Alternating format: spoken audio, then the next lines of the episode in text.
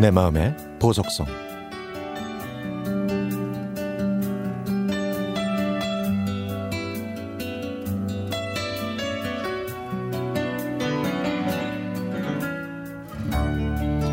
십년 전에 잊기 힘들다는 제 첫사랑과 헤어졌습니다. 스물세 살에 이루어진 첫사랑이라 애틋했고 정말 진심으로 사랑했습니다. 하지만 시간이 지날수록 저는 여자친구한테 무심하게 대했고 이런 제 행동에 지친 여자친구는 힘들어했죠. 그래서 결국 저희는 헤어지고 말았습니다. 그녀와 헤어지고 1년 6개월이 지났지만 저는 그녀를 잊을 수가 없었습니다. 그래서 어려운 결심을 했죠. 국토 대장정을 하기로 말이죠.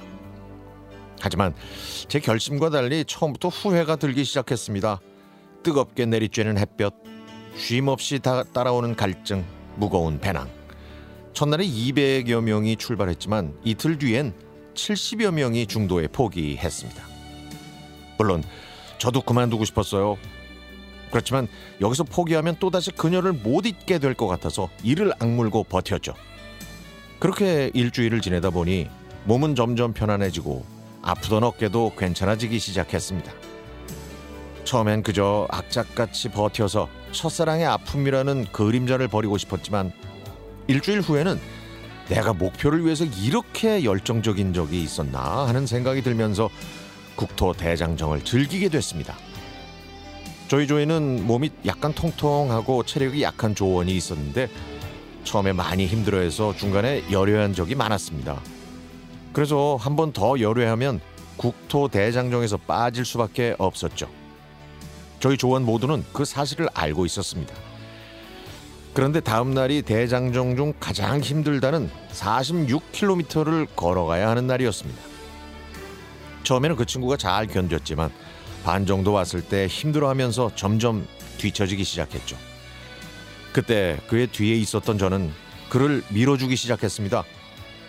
제가 그를 도운 이유는 국토 대장정을 하면서 저희 조원 모두 완주하는 걸 보고 싶었기 때문입니다. 그러면 저도 첫사랑의 아픔을 잊을 수 있을 것 같았거든요. 하지만 뒤에서 밀어주는 것도 한계가 왔고 그 대신에 조원의 배낭을 들어주었습니다. 다행히 그 조원은 조금씩 체력을 회복하긴 했지만 문제는 저였습니다. 이제는 제가 비틀거리면서 걷기 시작했는데요. 그때 저희 조원들이 제 배낭을 10분씩 돌아가면서 들어주기 시작했고 그때 저희 팀은 드디어 하나가 됐습니다. 저희는 목표 지점을 향해 전진했고 그 일체감의 밑바탕은 바로 동료애였죠. 이 경험과 기억은 아직도 제 마음속에 남아서 제 첫사랑을 아름다운 추억으로 승화시켜 줬고 지금까지도 제 삶의 원동력이 되고 있습니다.